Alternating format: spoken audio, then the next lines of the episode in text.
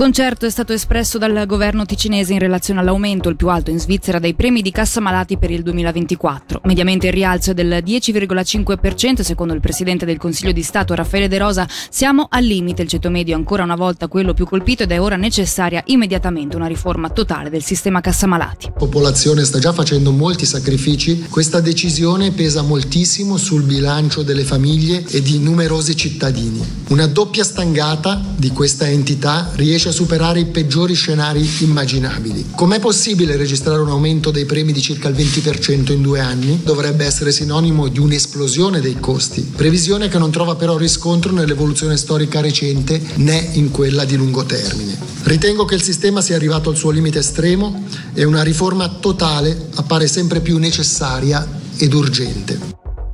Non si sono fatte attendere le reazioni dei partiti ticinesi, per i Verdi si tratta di un aumento shock e urge un cambiamento dell'attuale sistema cassa malati. Per la Lega sono dati che mettono i brividi i leghisti chiedono una cassa malati pubblica e che il Gran Consiglio ticinese sottoponga al voto popolare la sua iniziativa per la deducibilità fiscale integrale dei premi di cassa malati. Il PLR propone invece l'elaborazione di un modello definito budget che consenta di ridurre i premi fino al 25% in meno senza compromettere però la qualità delle cure e limitare le possibilità di scelta.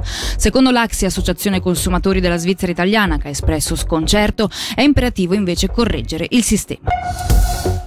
Aumentare la capacità innovativa l'attrattività professionale e stimolare le collaborazioni intercomunali. Questi sono gli obiettivi prefissati dall'ente regionale per lo sviluppo del Luganese con la nuova piattaforma in rete. Il progetto che intende portare i comuni della regione alla transizione digitale è stato presentato in giornata alla presenza della direttrice di ERSL Roberta Angotti Pellegatta, alla quale abbiamo chiesto nel concreto quali sono gli strumenti forniti alle amministrazioni comunali. È una piattaforma all'interno della quale i comuni troveranno tre tipi di contenuti, le consultazioni, i progetti modello e i progetti collaborativi. Per le consultazioni è un servizio che già oggi offriamo ai comuni, mettiamo a disposizione i documenti ufficiali eh, posti in consultazione, raccogliamo input e osservazioni e concludiamo il processo con l'elaborazione di una presa di posizione condivisa che i comuni possono decidere se sottoscrivere, adeguare in base alle loro esigenze oppure se comportarsi in modo diverso. I progetti modello invece sono quei progetti che mettiamo a disposizione così che siano di ispirazione per altri comuni, mentre i progetti collaborativi sono dove veramente possiamo fare la differenza perché lì si tratta di mettere a disposizione dei comuni uno spazio